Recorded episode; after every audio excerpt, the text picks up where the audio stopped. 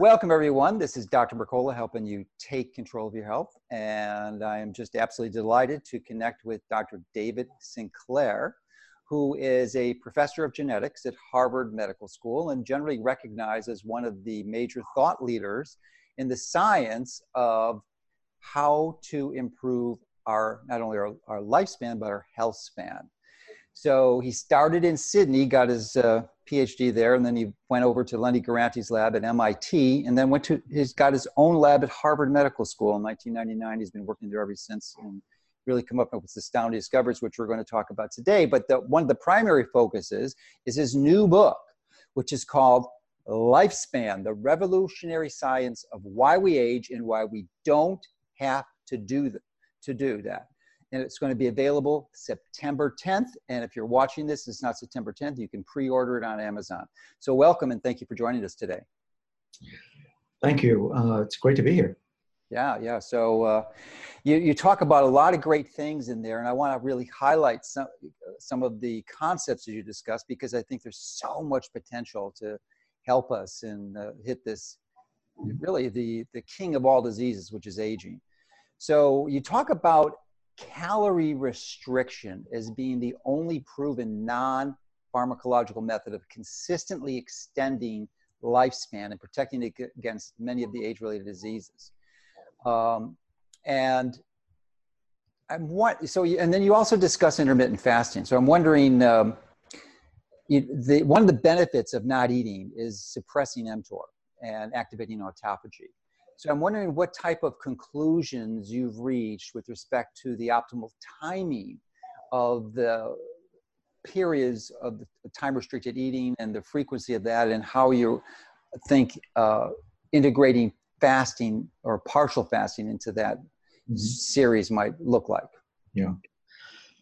Uh, well, we've known for uh, probably more than uh, 5,000 years that being a bit hungry is good for you. So this is not revolutionary. What what's been more revolutionary in the last few years is the discovery of, of biochemical pathways that actually seem to underlie this this actual protection against disease and aging itself. Um, and so we're not so much guessing anymore what's going on. And science has gotten involved, and we're doing more and more studies, uh, certainly in humans, but also in in animals to see what best diet works. Um, and the the bottom line, I, I, get questions every day. I wake up to probably a couple of dozen emails about this topic. Nobody actually knows what's best, um, but but we can go through them, and, and I can talk about which is mm-hmm. my favorite as well, because there's it's not just a science aspect; it's also social. You know, mm-hmm. we love to eat. We have traditions. We have typically three meals a day, and uh, trying to deviate from that is, is really quite challenging. Calorie restriction in animals and in humans is about 20 to 30% less than what a doctor or a veterinarian would recommend. Um, I also uh, I struggled with that one, um, so I, I, certainly wouldn't recommend it. It's it really means you've got to be hungry for most of the time, and I'm sure you get used to it. But I didn't get get that far. After about a week, I got uh, too hungry and I gave up. Um, and then I didn't restrict my diet for many years. Actually, I had kids and that's really hard to do. Uh, but more recently, what I've, I've done, which I find very easy to do, is uh, basically miss a meal once a day. Uh, and I, am not hungry in the morning. Some people are not hungry at night. If you can go for, uh, say, at seven o'clock at night all the way through to lunchtime, mm-hmm. um, based on the animal studies that I've seen published and some in my lab, uh, that's very likely to do you a lot of good uh, in the long run and in the short run. Mm-hmm. And, the, the science behind it's really interesting. I'll come back to that. Uh, but there are other other diets that other people have found to be effective um, in terms of improving bio, biology and biochemical markers. One is the five plus two diet. Mm-hmm. Michael um, Mosley. Exactly. I'm, I'm, sure many of your viewers are familiar with that one. Mm-hmm. No, that, that one is also quite doable, uh, especially if you you uh, have sodas and things like that um, that can actually oh, just bubbled water. Um, more extreme are those diets where you go for a whole week, uh, mm-hmm. say every every couple of months or every few months. Uh, I haven't I haven't tried that. I'd like to. My my uh, my view on that is that that's probably going to work the best if you can do it because it, it, it doesn't just trigger the short-term pathways that we've been studying in my lab. But a, a week of fasting will, will, really start the body to start consuming its own uh, protein. And this is as you mentioned autophagy. That's what autophagy is. It's the consuming of our own um, biological material which is typically uh, protein. And actually talking with people who have done these fasting regimens, after about three days, something different starts to kick in. And uh, people who try this tell me that they have a feeling of euphoria and they definitely get an added, added boost. Um, but just let, let me quickly go back to why we think this works. So we've been studying in my lab for the last 20 years genes that respond to diet, uh, to fasting and calorie restriction. And the upshot of it is that our bodies respond to adversity or perceived adversity. They turn on these defensive pathways. It changes a bunch of, a bunch of genes that switch on to defend our bodies. And at least from many different animals, things as small as worms and flies, all the way up to mice and rats, these defenses of the body are extremely good at protecting us against diseases from diabetes to cancer, heart disease, even uh, dementia, Alzheimer's. These are things that modern medicine has struggled to combat. Um, and this seems to be the, the, a very simple way to get the body to fight against those diseases. Um, often I'm asked, how early should you start? Uh, in the animal studies, in, in rat studies, mouse studies, the sooner you start, the better. And the longer you do this, the better in your life. Clearly, we don't want to be um, recommending or seeing teenagers or even uh, people who are in their early 20s do this because there's still a lot going on in their bodies and their brains. But after 30, uh, if you extrapolate from the animal mm-hmm. studies, then uh, the longer you do this in your lifespan, the better. And I'm, a, I'm just turning 50 now, and I wish I had started earlier. yeah, me too.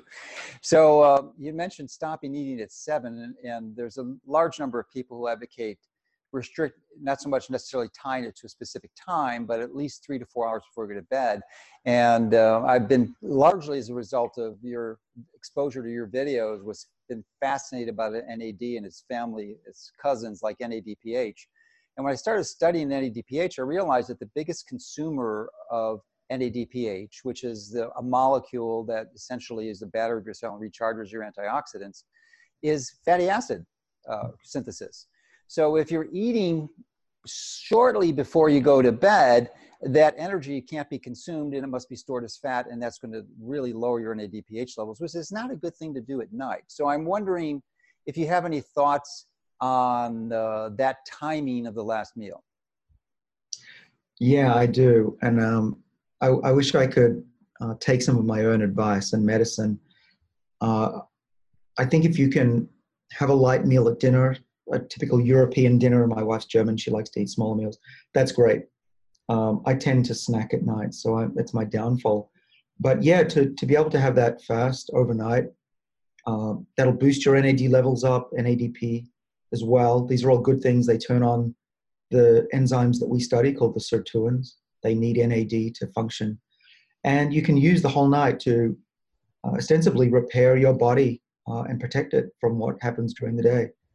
Uh, I also uh, I try to take a couple of metformin pills um, for two reasons. One is that my family has a history of diabetes, and metformin is very effective at treating diabetes and even preventing it. So I do that for disease reasons, but also because the work of many labs has pointed to um, not just animals, but tens of thousands of people in clinical trials benefiting from that drug, which seems to uh, enhance and mimic the, the benefits of fasting. So you talk in your book about this concept of antagonistic pleiotropy, which is essentially multiple ac- actions, some of which may be counter to the intended consequence of, of the intervention. So with metformin, you describe the benefits, which is why you're taking it, but you know there are some studies published that show that it's a pretty potent mitochondrial poison, and that it it really focus, targets uh, mitochondrial complex one mm-hmm. and shuts it. It, it radically imp- inhibits it so that you end result is you're producing a lot less ATP. So yes, it, it, it upregulates AMPK, but in your evaluation of the literature, how do you reconcile those two? Yeah, so here's how I take the literature, and there's hundreds of, probably even more, thousands of papers that I've read on this topic. Mm-hmm. So here's my summary. Um, but uh, you know, I'm, I'm, a PhD, and, and this is one man's opinion.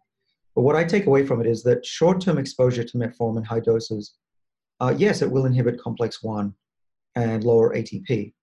Uh, that's also true for resveratrol, by the way. Mm-hmm. What we and, ber- and berberine too. Yeah, right. But it, I regard it as hormesis. A little bit of what doesn't kill you actually makes you stronger. And so the body recognizing that there's low ATP levels and higher AMP levels will stimulate AMP kinase, uh, which is known to be beneficial uh, and will actually compensate by revving up the mitochondria and building uh, more mitochondria in various organs, uh, particularly the muscle of your body. And so, you know, a little bit of inhibition leads to a, a kickback and a compensation. So that's why I think that um, actually metformin is beneficial, even though it starts out as a, um, as long as you don't overdose it, a, a relatively mild mitochondrial inhibitor.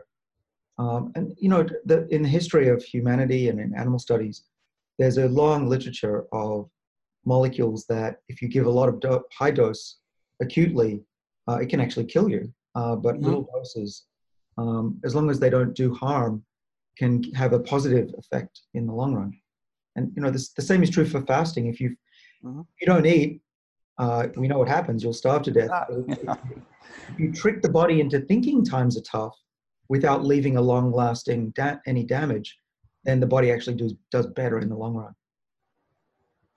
Okay, let's get into a, a, really important part of your book, which is the balance between anabolism or the building of muscle t- tissue and catabolism, which is the tearing down and repair and regenerate and repair of it. So, um, interestingly, when you fast, growth hormone levels increase, and maybe you can go into that because it's it, it's counter it's somewhat counterintuitive because there's no nutrients available. So why would you think growth hormone would increase? So maybe you can discuss that a little bit in the in the influence on uh, uh, IGF one. Right. So, um, so IGF-1 uh, insulin-like growth hormone and, and growth hormone itself uh, also in in the short run don't seem to be healthy, at least in animal studies. And also Nir Barzilai for Albert Einstein College of Medicine has studied long-lived families, centenarian families. Uh, and what he's found, in particular to IGF-1, is that uh, some families actually can have high levels of IGF-1 but still live a long time. And the reason for that is that they they don't have the IGF-1 receptor that's as active. Is that Laron syndrome? Uh, that's uh, I understand that's the growth hormone as well. So it's it's similar. No, here's a here's our Ashkenazi uh, Jewish families okay, that have okay. uh, 100, 100 year olds. But it's a similar concept. Is that if you're not responding to these hormones, um, it doesn't matter really how much the body produces. You still have an effect that mimics um, essentially the, the, benefits you want. Um, it's, it's interesting actually that the growth hormone is stimulated uh, by fasting.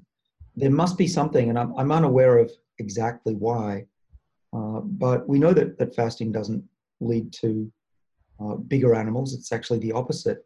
So it could be that, that and now I'm just speculating, but I think it's worth discussing and thinking about that these short term bursts of hormones may help the body recover from injury, uh, but those little spikes don't last long so that you're not uh, having any downside.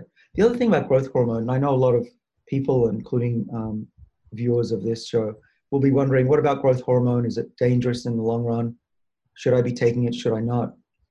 Now, now I haven't seen any evidence that growth hormone is going to make you live longer. Um, typically it's the other way around that people who have a lack of growth hormone activity live longer. Uh, Laron dwarfs uh, tend to have less disease. Uh, but in the short run, if, if you need to uh, repair your body and, and build up uh, new muscle, which of course prevents falls and accidents in the elderly, you know, I, I'm perfectly willing to entertain the possibility that that building up body bulk and testosterone is the same mm-hmm. Uh, will prevent these accidents that actually largely uh, are a, a, problem for longevity. there's a saying actually that the the way to longevity, uh, the best way to longevity is to hang on to the handrail. And so it's it's real trade off. it, it's a trade off. You know that if I was to summarize everything that I've learned over the last thirty years, it's um, everything in moderation and and nothing.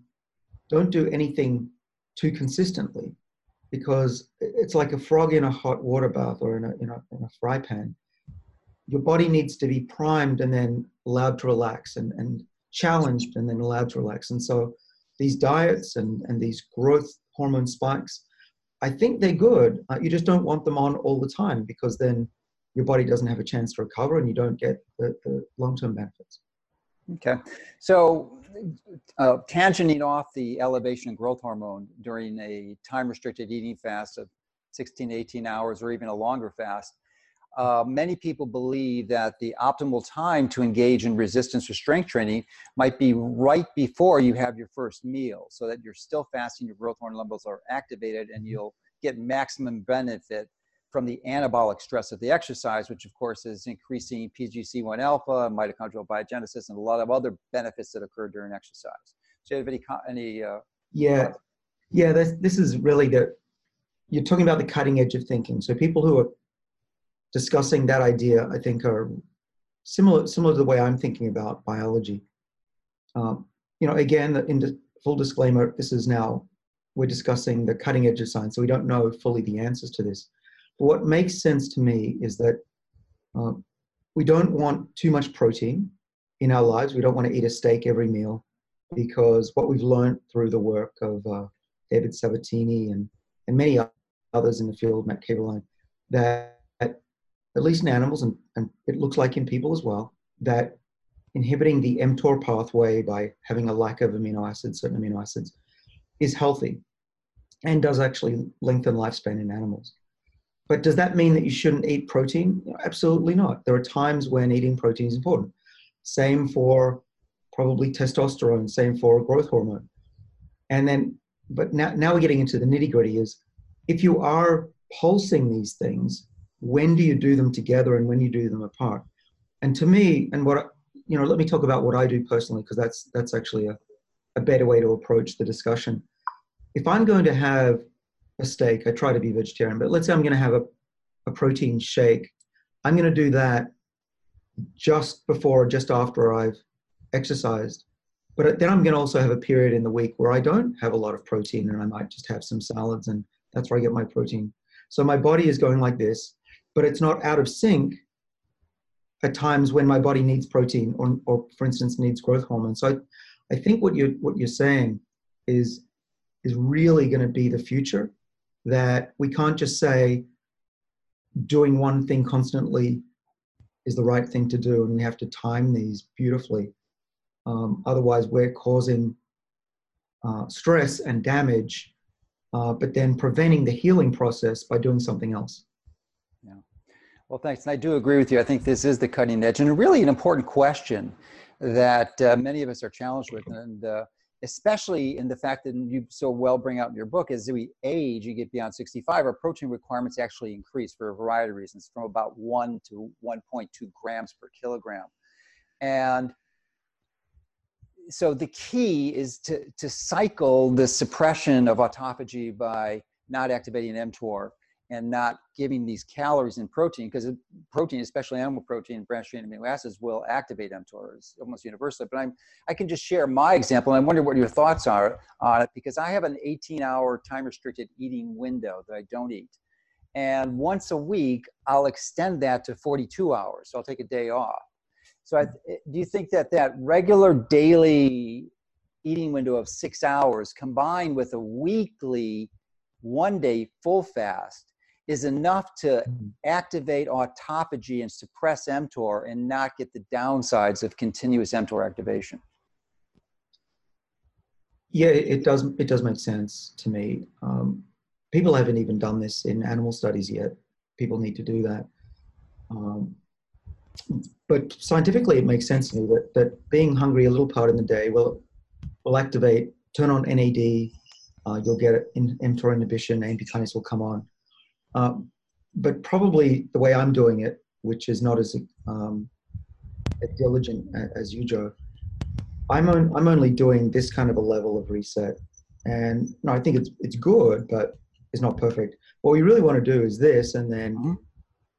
bam, really get a big reset and start chewing up the the misfolded proteins, get the autophagy going, uh, get the sirtuins to go repair everything in the cell that they possibly could. And so I, I think that's right. That a little bit of stress every day and a lot of stress once in a while is uh, is a great combo. Um, but I think that that would be something to, to actually study. And I'm unaware yeah. of anybody who's even done that. Yeah, I haven't seen any studies on it either. I'm I'm hoping someone is uh, in the process of doing those because we'd really like the answers. But uh, and I guess there's the, the, where the technology is advancing, where we'll soon be able to measure metabolites more easily than in the research lab, and uh, by doing so, get an indication of what might be the best strategy. Um, now, in your book, you, I was so happy when you started discussing glycine, which is the shortest amino acid uh, that we have, and it's a very important one. And uh, it, it actually, I think it may be the most common. I think it's about 11, 11 to 12 percent of the total uh, uh, amino acid content in the body. And most of us, I mean, you didn't glycine ingestion didn't used to be an issue because we ate connective tissue and glycine is loaded in collagen. So a third of the proteins in collagen and connective tissue are glycine. So it didn't used to be an issue, but we're not eating connective tissue much anymore. So unless you're consuming bone broth or collagen supplements, you're not getting it. So why don't you talk about the importance of glycine, especially with fructose consumption that's so rampant in the United States and the advantage of doing it, especially with the glycine methionine ratio? Uh, well, so the reason that I take um, glycine, actually specifically trimethylglycine, is is actually to, to counter what I think might be going on with an NAD booster. Um, I'm certainly not an expert in, in glycine other, other than that, but I, I can talk about um, the trimethylglycine component if you like. Sure, sure. Um, yeah, so this is a big question in, in my field. So just to take a step back, my, my field and a lot of what my book is about is being able to trick the body into being hungry and having exercise. And one of the molecules that does that is NAD. Mm-hmm. Uh, NAD uh, stands for nicotinamide adenine dinucleotide, and we have it in our body. As we exercise, as we get hungry, it goes up. As we get older, it goes down. Uh, and it's needed for life. It's also needed for turning on these defensive enzymes that we work on called sirtuins. Now, to raise NAD levels, what we've done in my lab to mice for the last decade is we give them precursors to NAD. So we give them molecules like nicotinamide riboside or NR, or nicotinamide mononucleotide, also known as NMN, not to be confused with M&Ms, which have the opposite effect. And uh, so NMN is, is what I take each day. I take a, a gram of it. But the thing with nicotinamide mononucleotide NMN is that it, it has this nicotinamide group on it, it hangs off the, the main part of the chemical. And it's the first bond to break. And so we see in animals and even in humans that the levels of nicotinamide go up quite rapidly after taking NMN or NR. And too, too high levels of nicotinamide are not good, um, in part because the nicotinamide gets excreted through the kidneys and it's done so that happens because it becomes methylated into methyl nicotinamide and methyl nicotinamide has been used for, for years as a marker of all sorts of things, in, including at least experimentally for Parkinson's disease. But the concern that's, that's being talked about uh, in social media, especially, is is this drain of methyl nicotinamide a problem? The, the methyl groups are, are needed for the body. We need methyl for a whole range of things, including um, antioxidants. And uh, so, as a precaution, I take trimethylglycine so that uh, I continue to give the, my body a source of methyl groups. Now, I don't know if that's true. Uh, people ask me all the time. I take it as a precaution because I know that trimethylglycine is not going to hurt me. Glycine is good, as you mentioned, Joe. Um, and the other thing is trimethylglycine is also known as betaine, uh, which on human cells is very good for them, um, including protecting them against stress. So I don't, I don't see any downside. It's not an expensive molecule. And the upside is that I'm preventing my body from being drained of methyl groups. But the reason that I can't say for sure that it's ne- necessary actually is that our bodies can make methyl groups. There's a whole pathway. In fact, I did a PhD on it when I was in Australia 30 years ago. Um, but so I do take it as a precaution, um, knowing that, that it's probably not doing anything um, except goodness for my body. Great. Um, have you looked at methylcobalamin or methylfolate as a? I have, I have actually, and I think those are interesting too. I couldn't say which is better, in fact, because nobody has studied it. But those are those are options too. They're actually mm-hmm. I've seen um, companies selling those vitamins uh, with methyls on them, and those are vitamins that I think are are worth taking as well. Um, so those are options. I think um, you know, like all professors, we like to say we need more studies before we know for sure. Um, but with in the absence of studies, I think those options are, are the best right now. So thank you for bringing up the topic of NAD, one of my favorites for sure. And I want to express my deepest gratitude for you for helping inspire me to understand the importance of this molecule. I, I first recognized it when uh, the importance of it, because of course we're taught it in, in any biochemistry class. Uh, when I watched one of your videos four years ago. But the, as I understand it, NAD was discovered about almost a century ago by Otto Warburg but it only recently became to be deeply appreciated as a fundamental strategy for all of health and longevity. I mean, it's, it's, it's a coenzyme in over 500 metabolic reactions in the body. So I'm wondering, from your perspective, what do you believe was the catalyst for the reemergence of the prominence of NAD in longevity? Uh, well, I'd like to think it was work that I was doing with uh, Lenny Guarente at MIT.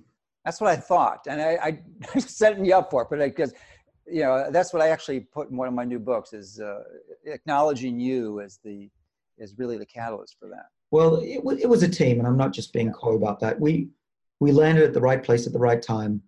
We discovered genes that control aging in yeast cells. Uh, ironically that's where nad was first discovered. Um, and I, I would argue that if yeast weren't making alcohol we probably wouldn't have discovered nad for a long while uh, but yeah, the, the Germans just did discover NAD, and we learn in high school that NAD is essential for all these reactions.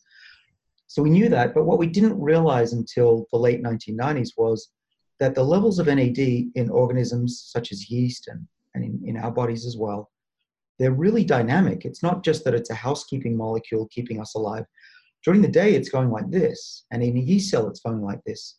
And that was a shock because, first of all, anything that, that's that important, you think, how can it go up 50% or, or 100% during the day without killing us?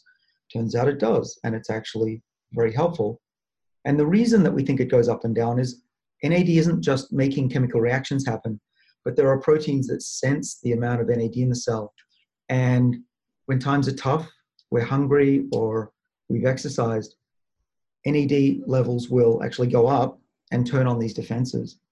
And that's why when you take a molecule like NMN or give an NMN to a mouse, what we think is happening is that you're tricking the body into thinking that it's exercise or that it's hungry because the NAD levels will go up. So you get the benefit, the protective benefits of these without actually having to necessarily exercise or diet. But if you're if you're wondering, is it is it fine just to take the pill and sit on the couch and eat potato chips? Uh, the answer is uh, probably not we, we I mean, in, in full disclosure, we have published that resveratrol and NMN who, that work through similar mechanisms do make mice healthier, even if they're fatter and don't exercise. But here's the important thing for those who want to maximize their body's potential, maximize their life, we find that the combination of low calorie diets and these NAD boosters, or in the case of resveratrol, we showed has a, a doubling effect. They're actually additive. And so it's not no excuse just to sit around and just pop a pill. Okay. Well, I, I think you're right on. I think that the optimizing and in, most people increasing NAD levels because it goes down pretty radically as you age to the point where once you reach 80, I mean, it's almost, it's like almost not there, uh, radically decreased for, at a minimum. So uh, you had mentioned NMN and NR's precursors as one strategy to increase it, but I'd like to discuss some other options. Uh, first is the actually the NAD molecule itself, NAD plus, which is a charged molecule, and if you swallow it, it will not work at all as the except it's being metabolized to its precursors and reconstituted. But it can be given parenterally, either IV, sub-Q, or transdermally. And there's been a lot of disputed literature. I'd like to get your view on it, but uh, a good friend of mine, who actually was just here last weekend, James Clement, who speaks very highly of you, by the way, uh, has doing a lot of research in NAD also and uses uh, Nady Braidy's lab out in New South Wales to actually measure it. And from his analysis, he, fi- he finds that, uh, well, first of all, the, N- the NAD does seem to enter the cells, and there's a transporter, which I didn't know about until he told me, which was Connexin 43 that uh, substantiates the, the strategy of using NAD plus itself rather than an intermediary or precursor. And we'll talk about some of the other precursors because there's more than just those that, that we're mentioning. Mm-hmm. But it, it, you know, it's it's James' assessment that the transdermal battery patch applied maybe once or twice a week might be an optimal strategy to to improve it. And and you know, and he's documented by NAD mass spec measurements at Braidy's lab. So I'm wondering what your thoughts on that are. Right. Well, so there, there are a variety of ways to raise NAD, um, and this list is not exhaustive, but I'll, I'll, talk about what ones we know of that have been really tested ex, um, fairly extensively. Uh, so you can raise NAD levels just by taking uh, nicotinic acid or niacin, mm-hmm. and uh, so niacin has been used for decades to lower cholesterol, and uh, the only side effect is flushing. Uh, you feel a little bit warm. Um, there are slow release versions that will raise NAD, and actually, there are some of us, myself included, that are entertaining the possibility that the benefits you get uh, are in part because it also raises NAD. Uh, but in, in head-to-head studies that I've read, mm-hmm. niacin won't raise NAD levels the way some of these other molecules do. Um, and I think the reason is that niacin is just a, a tiny part of the NAD molecule. Uh, and so, you know, let me think of an, an analogy. It'd be like saying, uh, I can build a house out of bricks, but if you don't bring the mortar and the windows and the doors and the roof, uh, you, it's going to be a lot harder. Um, and so the windows and, and the roof come in with molecules like NR, which is nicotinamide riboside, and NMN, which is NR but with a phosphate group added. So now you've got more of the house built, in, and you're almost at NAD, um, and so we're getting closer. And uh, so there, there's there's a debate. It's uh, it's a bit of a silly debate, which is better NR and NMN. In mice, I can tell you that that both work uh, well to improve the health and the lifespan of mice. We've done a lifespan of, of. We haven't, uh, we're repeating it, looks good. NR is published that it extends the lifespan of old mice. So they're both great. It's really, uh, I, I, think it's semantics to say that one is, you know, 10 times better than the other. It's just not, not the case. Um, they both get into cells. Uh, there are transporters for NR. There's a new, newly discovered transporter for NMN. Ah, that must have been the last few months. I have not seen that. Right. Yeah. So it came out of um, Dr. Shin Imai's lab mm-hmm. uh, at Wash U Medical School, um, and I wrote a News and Views uh, article on it. It looked really convincing. What we don't know though is is this transporter in all cells or is it just in the gut? Um, and so you know that remains to be seen. But it that it really doesn't matter. It, it it's it's irrelevant. We can talk about transporters all, all day. Mm-hmm. What really matters is do, do, you see health benefits and do you see NAD levels going up? Um, and I guess the third important thing is are there any side effects or negative side effects? Um, I haven't seen any negative side effects, and I've certainly seen niacin, NR, and NMN raise NAD levels and provide health benefits. Um, and as I mentioned, NR and NMN um, seem to be better than niacin. Well, niacin does have problems. There's no question. Niacinamide even more, as you well know, and you've done the research. Actually, I think your lab showed this: is that the niacinamide actually uh, inhibits sirtuins uh, for, through a negative feedback loop. I'm so, impressed. You've uh, you've done your reading. You uh, yeah, I've, I've studied this. I told you, you really inspired me. I mean, I've read hundreds of studies about this, and uh, that was one of them. So the, uh, but the niacin in high doses is not without side effect. Aside from the flushing that you mentioned, which is actually liberation of histamine from the mast cells, it cons- radically consumes uh, methyl groups. So uh, not a good idea to take high dose niacin. But I've concluded, and I might be wrong here. I'd be interested in your thoughts, and then we'll go into the details, dive deeper into the NR and NMN.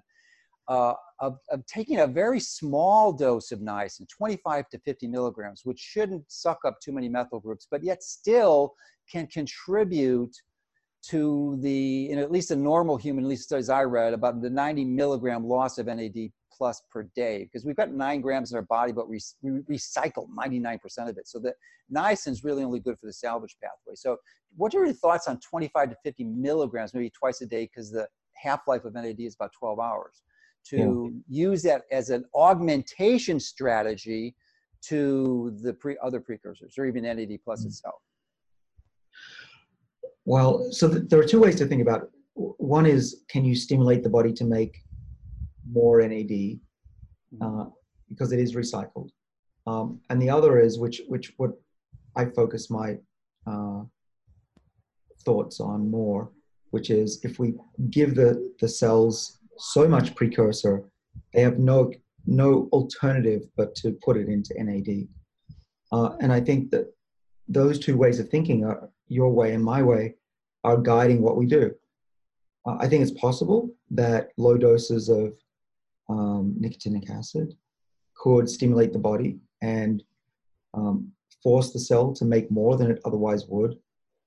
But it would have to make more than it otherwise would because the amount of NAD in your body is, is you know, it's in the gram amounts. So milligram amounts are probably not going to, you know, by mass action, push it up. Well, that oh. was one of the things that discouraged me from even considering it as a practical strategy because there's grams in it. So what, it didn't make sense to me why taking milligrams of something would be benefit, but there mm-hmm. appears to be a benefit. Okay. Well, that's good news. I'd, I'd be curious how that works. So, you know, my, my guess would be that you're well, I'm, going to test it because James Clement has developed this elegant blotter strategy where you can, can uh, essentially pipette a, a drop or two of blood on a blotter, freeze it, and he's getting a mass spec in his lab and he's going to be able to measure it. So I'm going to do the test this fall and and see if it makes a difference. I mean, I just don't know. It's just theoretical at this point. Yeah, well, when it comes to NMN, which we've studied for a lot, um, and there are studies on NR in humans, and I, have some insights into NMN in humans as well, though that work isn't yet published. Um, I, what can I reveal? I can reveal that that taking doses uh, say less than 250 milligrams don't have a big effect on NAD in the blood.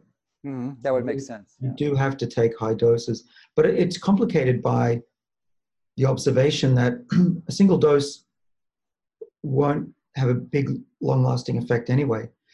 Excuse me. We see that in mice as well. You, you take one hit of uh, and it'll go up, um, maybe go about 50%, and then it'll quickly die, die away in levels.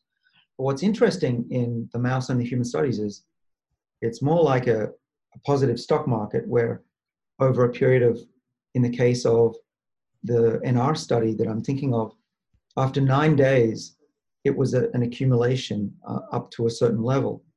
And so if a study has only done a one time point in a human or in a mouse, uh, be careful because that's probably misleading. Um, and that you know you want to measure these things after at least nine days and hopefully after a few months where and you know maybe joe that those low doses actually start to kick in. Yeah.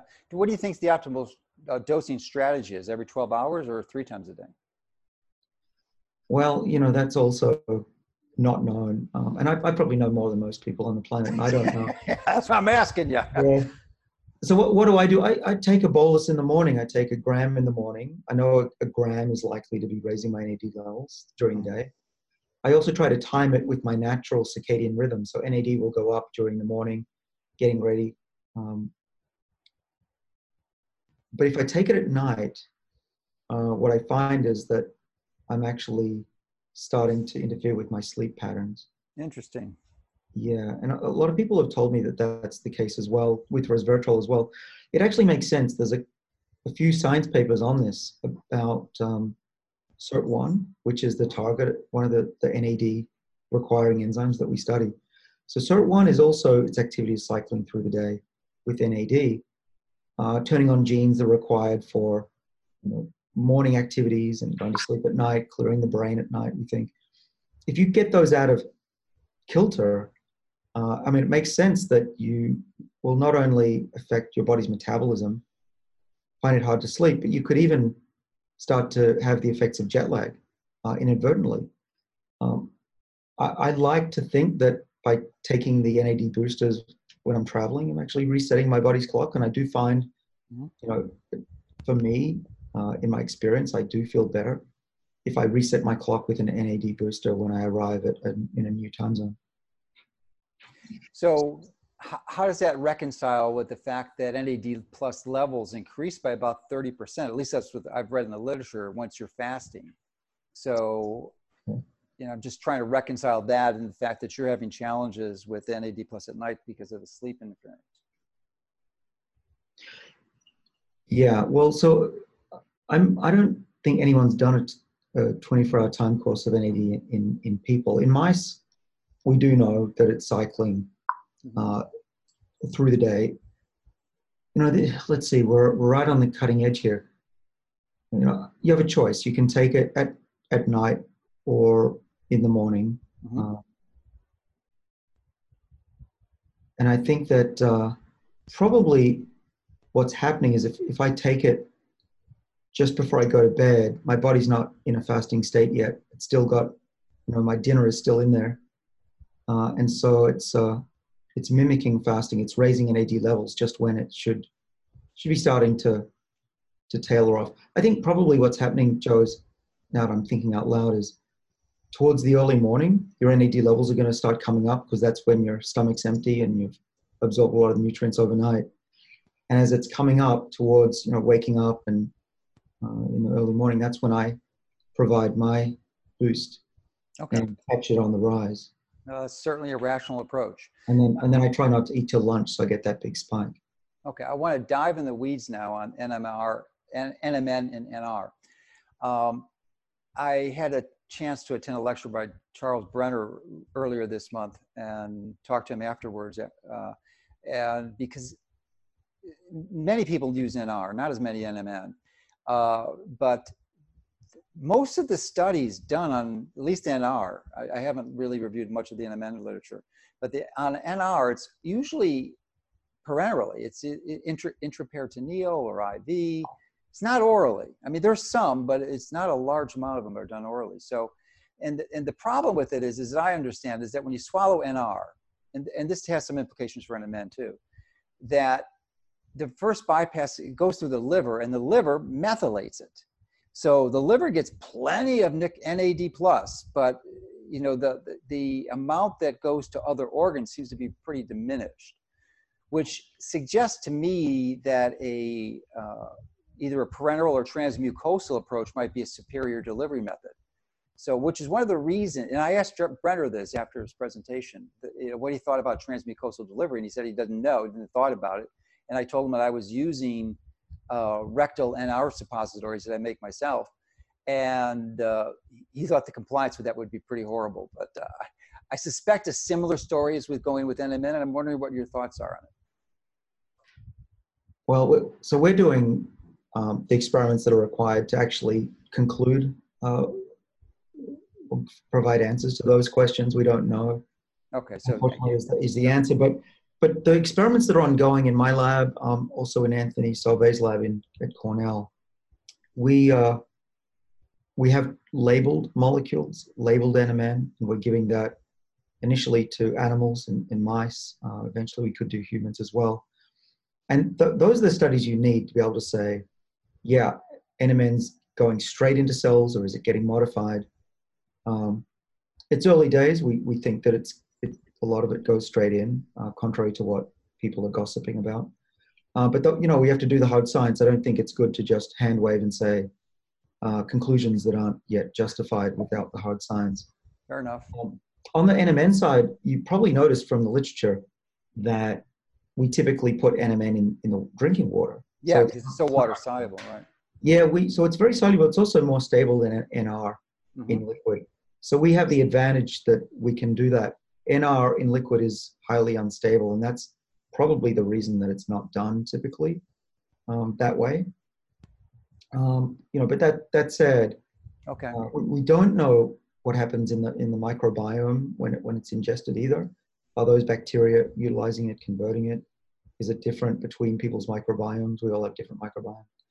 Uh, and that's that's the exciting part of, of the research now is to figure out once you put one of these molecules into the system, uh, where does it go? Where are the best effects? And these are important because it'll guide um, not just the the use of the molecules in um, daily life in, as they are now, uh, sold as supplements, but what I'm focused on is making molecules that will be uh, drug-like uh, and used as drugs that could treat different diseases. And if one molecule is better for liver, uh, one molecule is better for muscle, one gets into the brain. If there are ways we can tweak the molecule and change one atom to make it last for two weeks instead of two hours, um, that's the exciting future that, that I see. Uh, and that's what I spend most of my time on. Um, I'm not, I, I, mean, full disclosure, everyone should know, even if you see my name on a website, uh, I have no affiliation to any supplement company.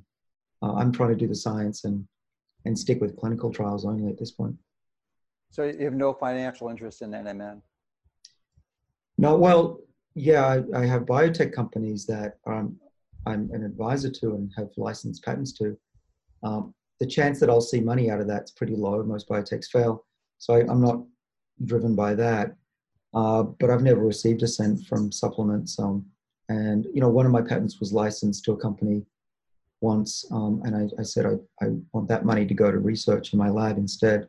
I just think it's better for me, Joe, because I want to be able to maintain sure a distance and be able to just talk about the science with some credibility. Absolutely. Yeah, I, I heard your podcast with Peter Attia, and you went into great detail. And there are a lot of claims being made that you're you're, you're recommending a specific NAD supplement, and if you see a claim like that, it's it's not true. It's false, and you spend a good portion of your resources to send cease and desist letters for those. So I'm sorry you're going to have to go through that, but I want to get back to just finish up NAD, and then we're going to go into sirtuins and then gene editing. Um, do you, I just, you didn't mention any thoughts on the IV or uh, subcutaneous or transdermal NAD plus itself, mm-hmm. the entire whole NAD molecule, the, the, you know, that you're using the precursors to create. And with the uh, transport of connexin 43 being there, and lots of anecdotal evidence, especially in those with substance abuse, getting benefits from these these strategies. I'm wondering what your thoughts are on, on the whole molecule being given. Yeah, well, you know, I'm, a, I'm the kind of scientist. I don't have an ego in this. If if someone can show me data that's reproducible and reproduced in other labs, uh, you know, I'll, I'll, take it on face value. Uh, and so I've heard the anecdotes on NED, and that's it seems like there's so many stories out there that you know there's something there. Um, mm-hmm. What I'd like to see is, just like I'm doing with NMN, uh, you know, sh- doing rodent studies, uh, and like James is doing, James Clement, doing human studies, um, and ultimately putting these molecules head to head. Um, mm-hmm. Yeah, it's really it, it's it's it can get a little annoying when you know Dr. X says this and Dr. X says right, right, because you got to have data to back it up. Yeah, I mean, show me them head to head yeah, that's yeah. the only way. I, I, don't care what your opinion is. Show me the data. So that that'll be the ultimate test. Um, the problem is that these trials are really expensive, and typically doing one molecule is hard enough, but doing two in parallel is hard. Even in a mouse study, we don't typically do that. But that's where we need to go to be able to to be able to say which is the best. Um, mm-hmm. it really wouldn't surprise me if NR, NMNs, NADIV are all beneficial in, in slightly um, subtle ways. Okay. All right. Well, thanks for that. And uh, I hope to, with James, do some of this research this year and maybe this fall share some of that data with you so that we can have some hard science to back it up. Um, now, I want to shift to sirtuins, which are essentially protein environmental stress sensors that are responsible for longevity, longevity proteins in simpler term. And uh, it, it, I guess they were discovered in yeast uh, as SIR, uh, which is silent information regulators. Uh, and it suggests they work by suppressing DNA expression. And this is typically done by deacetylating the DNA in other proteins. Now, you did not discover resveratrol, but you clearly, your lab identified its effect on SIRT1, one of the seven important sirtuins in humans. So resveratrol happens to, to be uh, one of the polyphenols that do it, but are, are you familiar with any other polyphenols like quercetin or fisetin that have shown to have some impact? And I want to discuss about some of the derivatives of resveratrol that you might be working on. Yeah. Uh, well, yeah, you've come to the right person to talk about that. Uh, yeah, so resveratrol was already known as what's called a phytoalexin. It seemed to be have antioxidant properties and was even thought at the time to be responsible. I think some people still believe it's responsible for the French paradox, where uh, the French apparently can eat fatty foods and have uh, great cardiovascular health on average. So that was all there in the late 80s. Uh, I came along, uh, well, you know, mid 90s probably was the was the real thing when 60 Minutes did a story on it. Uh, so I came along in the late 1990s, early 2000s, and we, we weren't looking at resveratrol. In fact, I'd never heard of resveratrol when we started working on it. The, the story goes like this. Uh, it's, it, it's a pretty funny story. We had purified the SIRT1 enzyme from humans, and we were looking in collaboration with a company called Biomol. Um, and the lead scientist there was Konrad Howitz. He deserves a lot of credit for this. We were looking for molecules that would inhibit the enzyme, and um, it was a collaboration, and we were sharing stories and results. And uh, Konrad calls me one day and he says, uh, Are you sitting down? I went, uh, I am sitting down. What's up? And he goes, We've got these strange molecules that may activate the enzyme. Uh, and then I, that, that was, of course, music to my ears because we didn't know that NAD could be used at that point. We were just on the verge of discovering that. But what we did know that was that we, we wanted to activate these enzymes because they're beneficial. We knew in yeast and in, in worms that if we put, uh, and in flies, if you put extra copies of the SIR2, sirtuin gene, they would live longer. So we wanted more, more goodness. Uh, but finding activators of enzymes is extremely rare. Uh, I think there's only a few examples in the whole history of pharmaceutical development. And when you find one, typically people call BS on you. But here was Konrad saying that we've got something. Uh, so we tested it in the lab and we could repeat his results. Yes, it was an activator. Uh, but to really show that it was true, we had to put it on some yeast cells uh, and on some human cells. And we did that. And we found that it extended their lifespan uh, in the case of yeast and in the case of human cells, protected them. And you needed the SIRT1 gene for that to work. So it wasn't just an antioxidant effect, it was actually through the same mechanism that we were hoping it, it, it was. But you, you asked Joe about these other molecules. Well, we tested with Konrad, uh, well, we, we screened about 18,000 of them. Wow. And we published 21 activators in that first paper in Nature Journal, 2003. Now, resveratrol was the best one we had at the time, and it got the most attention because the red wine story was pretty mm-hmm. funny and, and interesting to the media. But there were there were others that were very close to resveratrol in structure and in potency. You mentioned quercetin, fisetin or fisetin. Mm-hmm. Uh, these are plant molecules as well. They're all produced in response to stress, uh, when the plants are stressed, dehydration or UV light. And uh, they seem to have benefits on organisms when we consume them.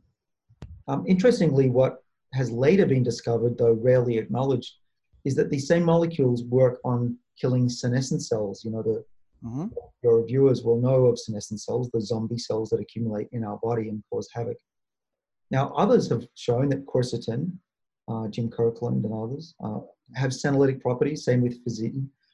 Um, but what's not recognized typically or admitted is that these molecules were discovered 15 years ago to also be SIRT1 activators. So I thought so. Yeah, so it's really interesting. Now, what I think is going on is uh, evidence for a hypothesis that Konrad Howitz and I came up with, which we published in Cell, I think it was the year 2005. Anyway, the, the, the idea is called xenohormesis, X-E-N-O hormesis.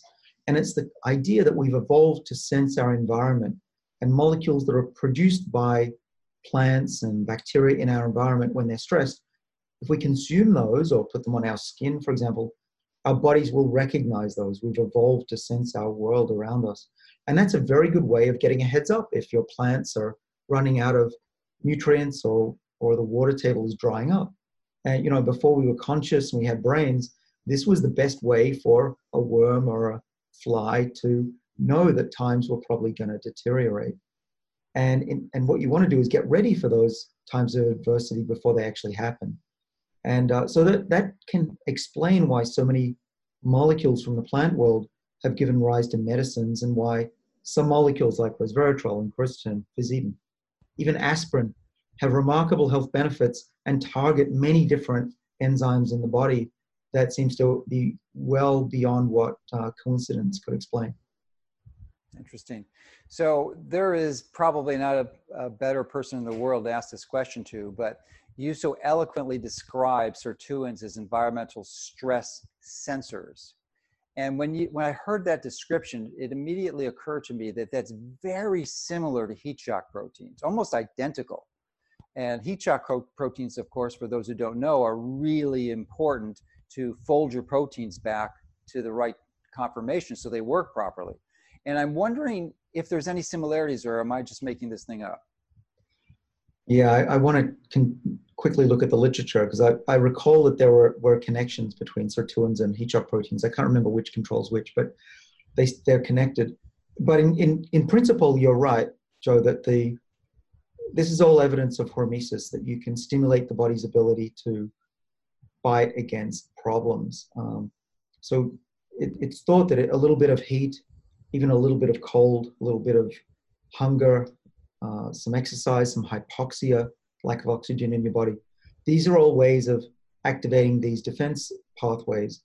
The same pathways that we've talked about before, such as sirtuins, there are seven of those, um, which, by the way, NAD and resveratrol will both activate. Uh, just to recap, the mTOR, which lower amino acids, um, particularly leucine and arginine, and the AMP kinase pathway, so metformin and inhibition of uh, complex 1. So these are the, the main three defensive pathways. There are others, but what's downstream of these pathways are things like heat shock proteins and transcription factors that turn on DNA repair enzymes.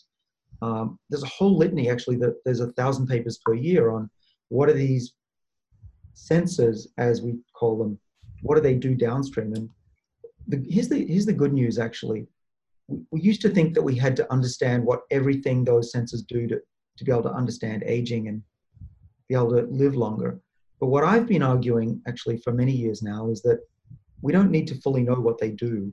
Heat shock proteins are great, definitely part of it. But we don't need to know everything. As long as we can find the right nodes in the cell to turn them on in the right ratios at the right time, the body has evolved to take care of the rest. And we're getting to the point, fortunately, it's been really remarkable to see where we know what these nodes are, we have the tools to tweak them. We can also change them naturally by fasting and exercising. We change them with molecules that we can ingest or inject. But now the, the cutting edge is now with this toolbox, when do you apply them and how much and in what combinations? And that's really what people like myself and you and, and your listeners are onto right now. Okay. I want to go back to NAD for a moment because there's an important component that I neglected to, to discuss with you, and that is another strategy for increasing NAD plus levels is to not use it as much. And from my uh, review of the literature, one of the primary consume well, there's two primary ones. The inside the cell would be PARP, poly-ADP ribose polymerase, which is a DNA repair enzyme and, and really designed to repair DNA breaks, single and double stranded. And every time you have a break, it's my understanding that you the PARP will take suck out 100 to 100 uh, ADP out of 100 to 150 NAD molecules and basically deplete your level by that much for every break. So, and then you've got CD38 for extracellular consumptions, which is, has to do with the immune system.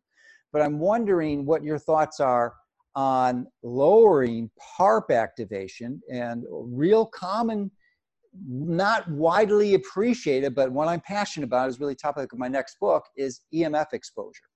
I mean, it's pretty well documented in the literature that I've reviewed that it, it, it, it does activate PARP and decreases NAD levels. So in my view, if you could limit that exposure because you're not decreasing increasing consumption, you're going to by default increase NAD levels.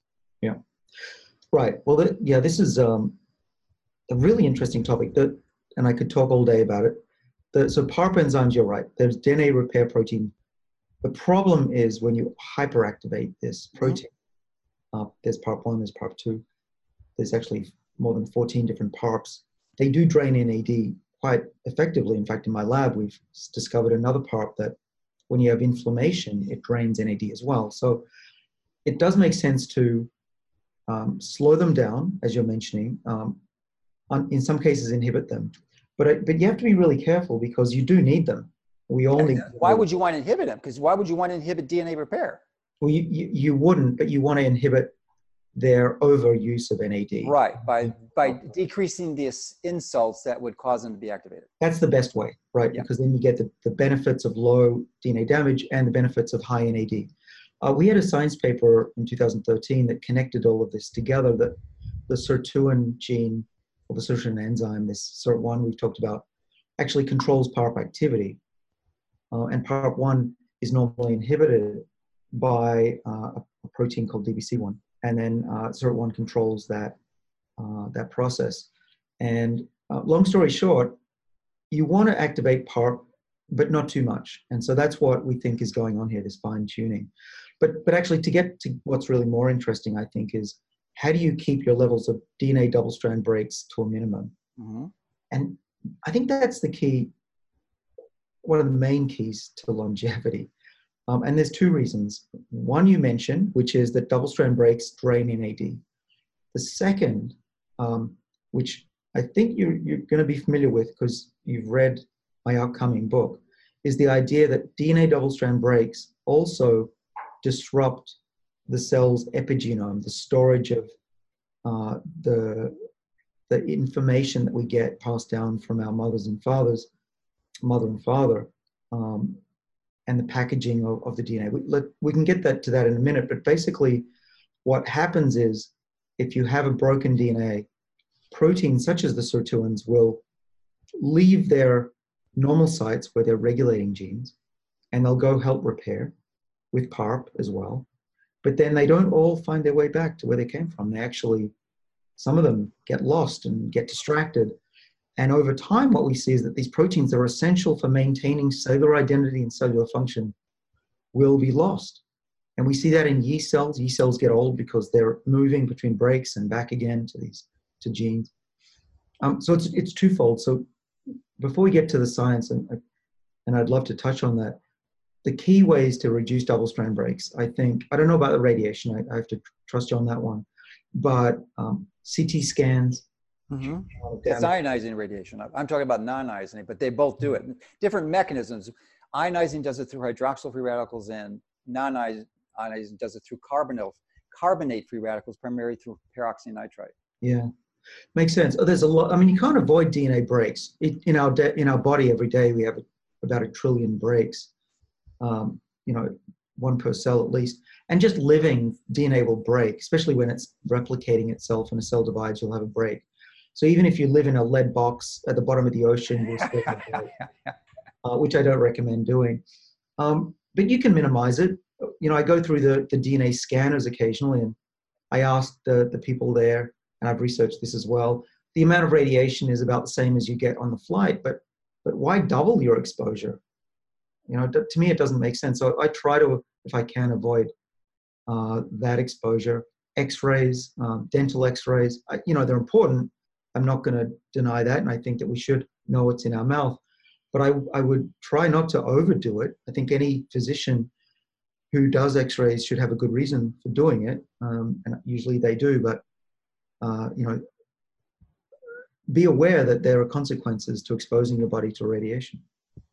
Okay, so let's get to what you just alluded to, which was the resolution of some of this epigenetic damage that accumulates through through age and what I think is one of the most fascinating aspects of your book, in which you are using technology that I believe developed by uh, another uh, uh, researcher in your lab, Dr. George Church, who developed the CRISPR and co-invented, as I understand, the, uh, the CRISPR technique. And you're using those gene editing techniques to insert three of the four Yamanaka transcription factors into aged mice that have either been experimentally or are blind in some way, and you can actually restore their vision through this epigenetic resur- resurrection. Yeah, uh, so we're, we're writing up three papers now, and so this is a sneak preview of what hopefully will be published later this year. And what we've discovered over the last 10 years, and this has been a, a 10 year project, so I'm really grateful to the scientists in my lab who've had the endurance. We've discovered what we think is, is very strong evidence for what we call now epigenetic noise as a cause of aging, not just in, in mammals, but throughout life, even in yeast cells. So, what does that mean? So, let, let's just quickly do a biology lesson for those who haven't been in high school for a while.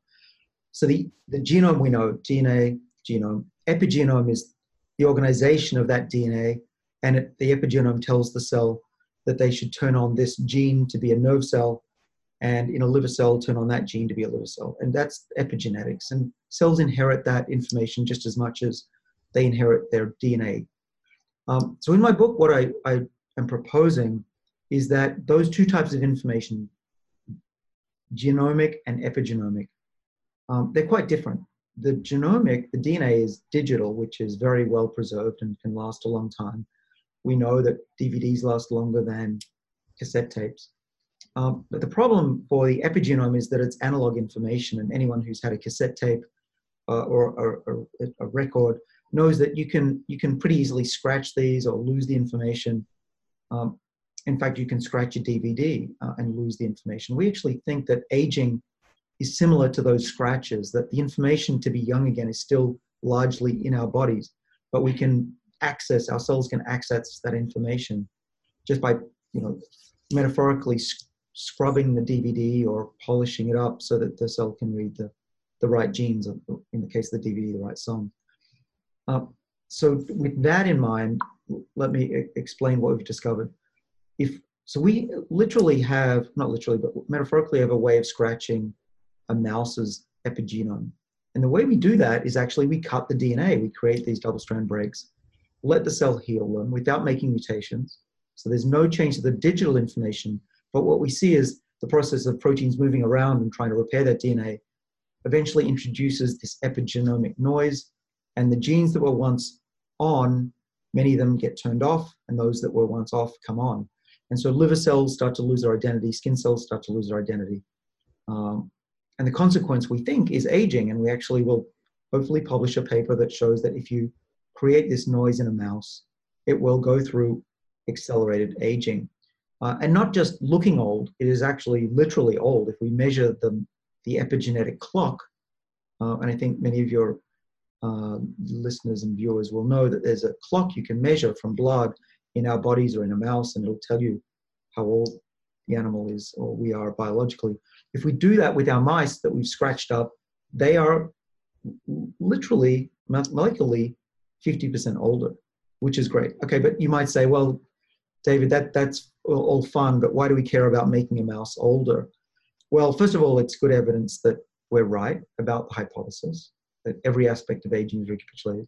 Second of all, we have mice now that we can change the rate of aging and perhaps even accelerate aging so that they behave more like humans and we can potentially have a better mouse model for Alzheimer's, for example.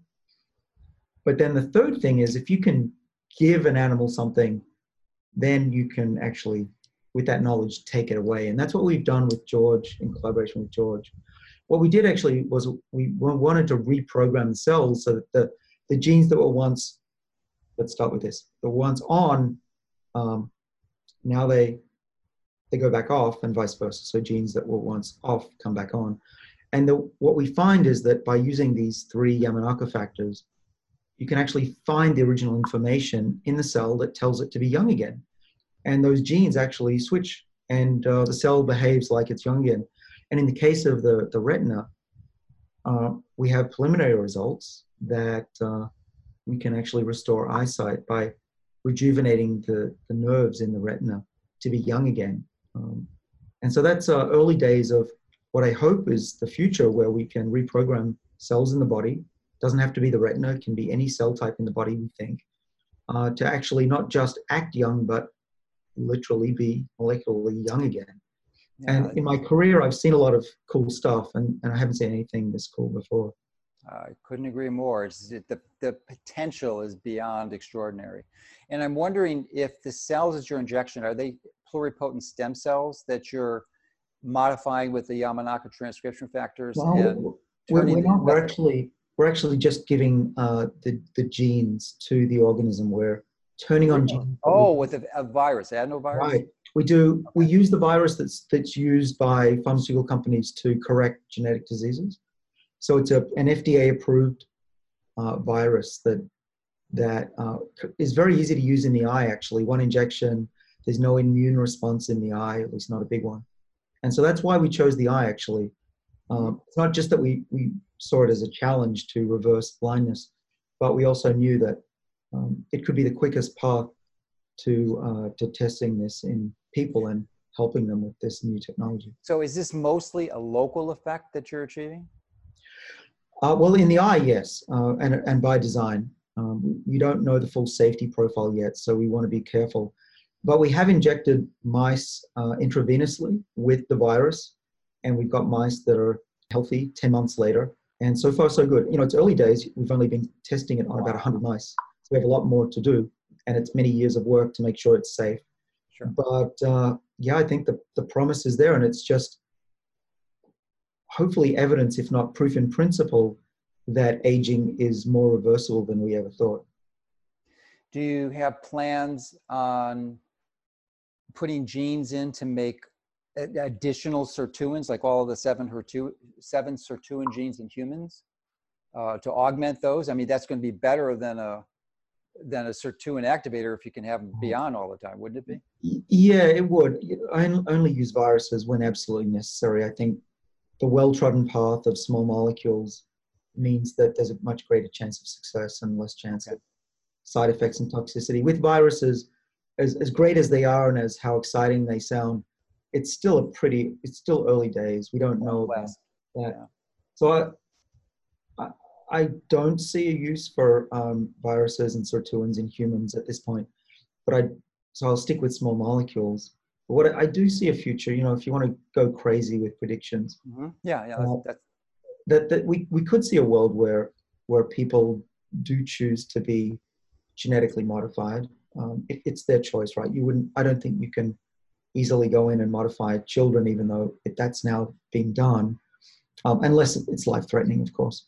But adults, you know, they should be able to have a choice if there's if there's mm-hmm. safety and, and it, it's approved, then they should be able to do that. And that maybe there'll be a day when we are able to carry these Yamanaka genes in our body, uh, and when we get sick or we have an injury, uh, let's say we, we have a detached retina or we have a broken spine, uh, then we get an IV that turns on those genes for a month.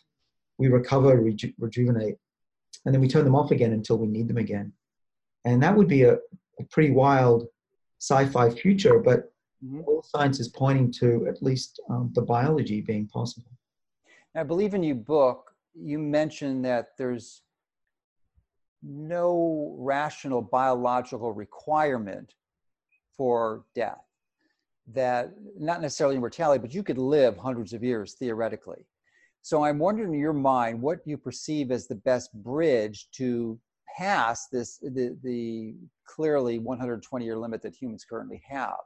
Would it be uh, resetting the that uh, epigen- the methylation clock, the Horvath methylation clock back to zero with like hematopoietic stem cells, or what do you think is the the biggest step to do that?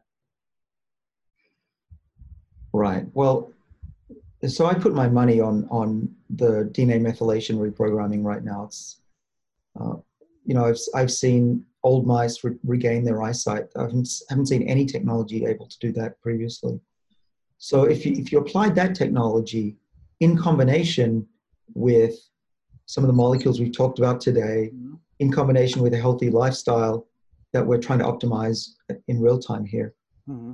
um, I don't think anyone can say what, what our limit is. I mean, anyone who says that there's a limit really doesn't know what they're talking about or is, is lying.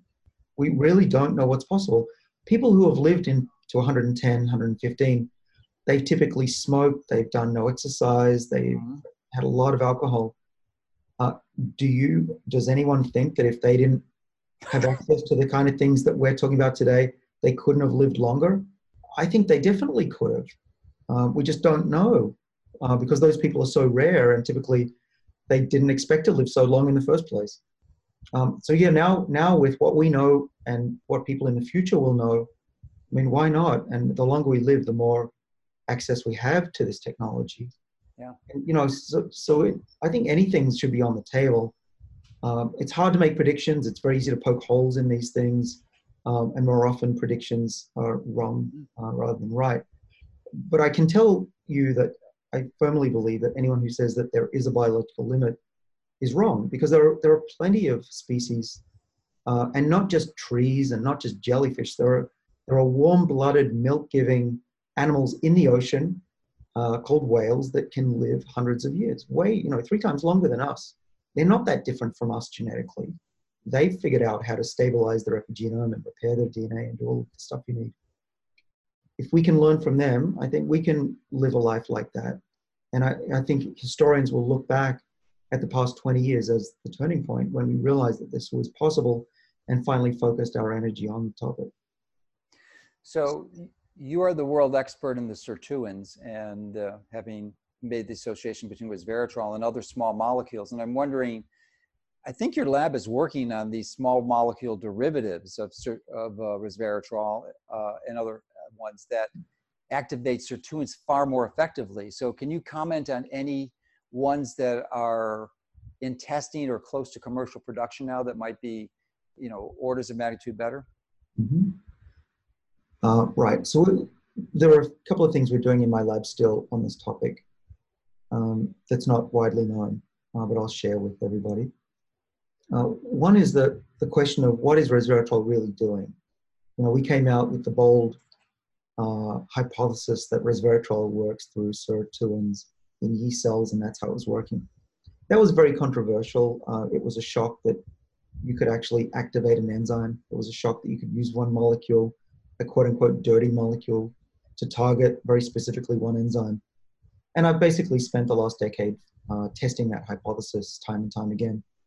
And we have new research that uh, builds upon a science paper that we had in 2013 that said that yes, resveratrol is truly acting on this enzyme. We now have mice that we've engineered so that they are resistant to the effects of resveratrol on the enzyme. And uh, those results look really promising. Uh, the question is, does resveratrol still work if you block its ability to activate the SIRT1 enzyme? Uh, and the answer looks like, uh, preliminarily, yes. So that, that's good. So the science really solid. And I wanted to, to let everybody know that that's that we're still working on the science. On the drug side, uh, so Sirtris was a company that I co-founded in 2005, and it was my first company. It was a venture venture back company. It went public, and it was eventually sold to GlaxoSmithKline um, for a lot of money. I, I was, you know, a child, uh, got what's called diluted down to, you know, almost nothing. Uh, One percent or less, yeah. Um, you know, but, but the, the little money I made has been reinvested into new new companies, which I'm I'm excited about. You know, but but what did that teach me? It taught me that if you let go of your work early, uh, it's very hard to have a champion. And mm-hmm. so that mm-hmm. work, it went well, but it's still not in the clinic.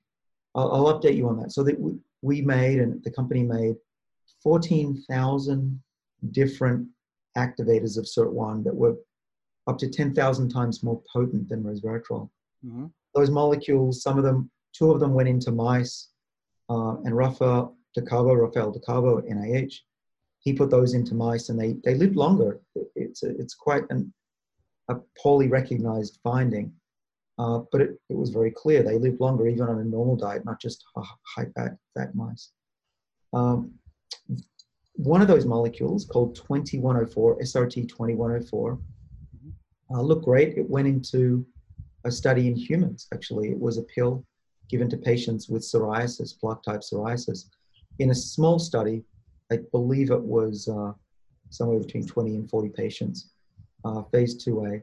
And uh, it looked really promising when the drug got into the, the body. There was a very significant effect on the, on the disease.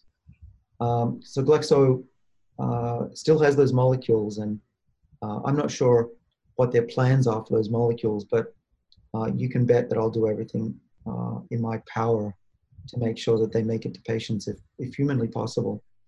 Uh, we are working actually now on derivatives of the NMN molecule and NAD precursors, and so those are exciting as well because they can boost the levels of all seven of the sirtuins, not just number one. Hmm. Uh, and that's where my efforts are currently focused. Do they actually boost the sirtuin levels, or they just make them work better?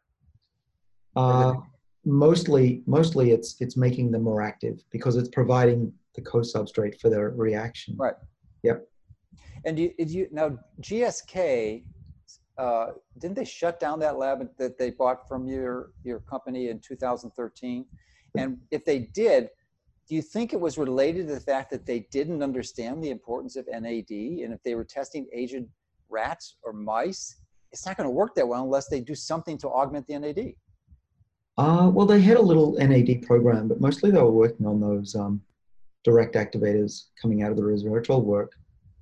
Um, what I think they they didn't appreciate was the um, the wide scope of these molecules um, that they're they were truly applicable. The other thing, um, Joe, that, that wasn't helpful to anybody, uh, you know, in full defense of, of Glaxo, who are a very smart bunch of people, mm-hmm. they bought the company right as the controversy around the mechanism blew up, and it was Pfizer whose scientists published that this was wrong. Now, you know, all, all the trouble has died down now, and we've, I think, proven without a doubt that we were right. But in that, in those, you know, years of doubt, it was very hard for Glaxo to keep investing the mm. tens of dollars it, it was taking to go uh, into larger studies. Um, and so I think that was the biggest damage that they did. Uh, it was actually Pfizer that, that, that caused that controversy with one publication. And you know, it's, in in hindsight now, it's it's really remarkable what one study can do to a whole field. Absolutely, absolutely. So, are, are your NMN uh, derivatives getting close to commercialization? Yeah, they're pretty advanced. Um, I don't talk about them a lot, um, mainly because we're we're not venture backed, so we don't need to mm-hmm. promote it. We're privately funded for now. But I'll, I'll, give I'll give everybody a bit of a sneak preview. I talk a lot more about it in the book. Um, we're in humans. We are doing human clinical trials. We've finished two studies at Harvard Medical School. Uh, this is not not my study, even though it's at Harvard. It's at the hospital nearby. Um, of course, it's arm's length from me because I, I, at least have the perception of a conflict of interest, so I'm not involved. But those two studies have gone well. Uh, no indicators that there's any trouble, and so we're hoping to be able to have a phase two study, at least one, possibly two, begin. Um, two studies beginning later this year and early next in actually in rare diseases, not in um, in aging itself. Not yet. And so actually, that I, you reminded me to say something that's often asked of me, which is, why not go treat aging? Yeah, go ahead. Tell us well, why. I, I know why, but it's not a very good business plan. Can you imagine the amount of money that it would take to do a trial like that? Not only would it be expensive, but at the end of it, you couldn't sell a medicine if you tried because there is no disease called aging right now. I mean, there is a disease called aging. You can look at it in the mirror if you want, uh, but in terms of regulation, it's not recognized yet.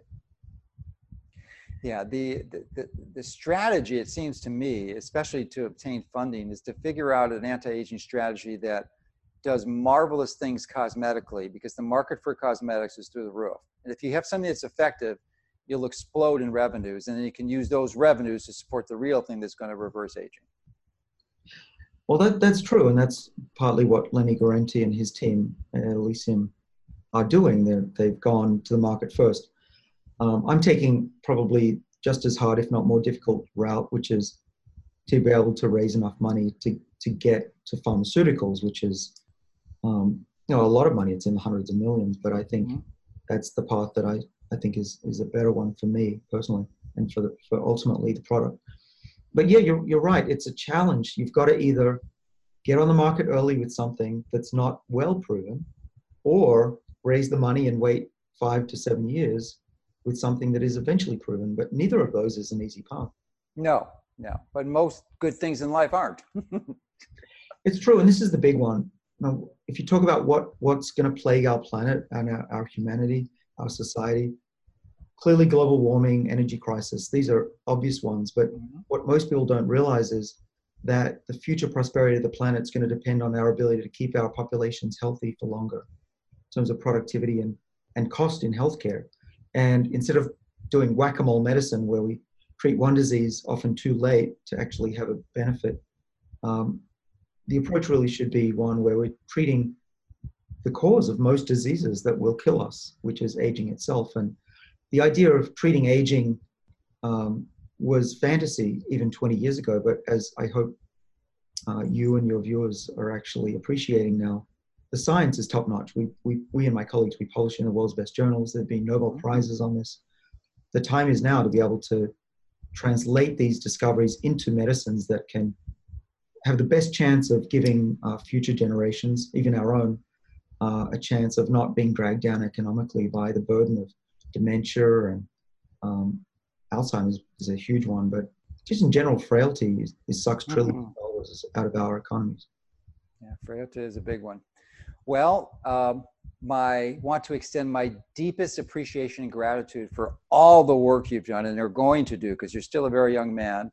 The motivations for your work and your book, uh, Lifespan: The Revolutionary Science of Why We Age, is genuine and pure as far as I can determine. And you describe it in your book and your discussions with your grandmother and your understanding of death at a very early age, four years old. So um, you're doing a big thing to change the world, and I and uh, at, at, a level that is quite extraordinary. And I deeply appreciate what you've done, and would encourage people to get the book if this is a is a topic that interests them. And I think it should interest most of us because it's not just about living long. That you know, who wants to live long? If you said it so so eloquently, is the frailty. This is without frailty, attaining the uh, all the capacities and capabilities, and certainly the mental ones that we have as a younger individual into into older age. Right. Well, yeah. Thanks, Joe. I appreciate it. Um, I hope people who read the book come away with uh, a new view of what's possible, and, and some people who have read it tell me that it's changed the way they look at their own lives, and that's what what I wanted to do is because I think we, we, we forget how important this topic is, that we can do things right now to, to alter the course of our lives, but also just the way you think about aging itself. Um, it's not something that uh, we used to think about. The way we used to think cancer and heart disease were diseases we couldn't treat. Um, aging is, is the frontier of medicine, and I talk about uh, what we can do now and what we can do in the future. I also uh, want to say, Joe, I want to commend you for for doing what you do. Um, you know, I could rant on. I've been the the victim uh, of, of of some really bad uh, press. You know, mostly, it's not so negative, but more it's it's hype and exaggeration, uh, things taken out of context, and you know that happens a lot in print media. And I think that's just the nature of the beast. you know, reporters that's what they're paid to do. But these these podcasts and these venues, uh, I mean, God bless them. They're, they're a venue for a scientist to be able to be unfiltered and talk in depth about topics that people are really interested in. And uh, you know, I think one thing uh, that social media and, and YouTube and, and, these podcasts have done, it's it's allowed people to have greater understanding and depth and direct access to scientists like me, which could never be done before. Yeah, you cannot get this information on the conventional media. The best you could hope for at a big spot would be maybe five, maybe possibly 10 minutes. Although I guess some of the interviews, it's very rare. Although, like, you're never going to get two or three hours like you did with Joe Rogan on your Joe Rogan podcast and others. So I thank you for being so gracious. I know you're a busy man and really for taking the time to really dive deep. And I think you've done a magnificent job in this interview because, uh, you know, you shared stuff that I really haven't heard you talk about previously. So thank you for doing that. Thanks, Joe. Thanks for having me on. Okay.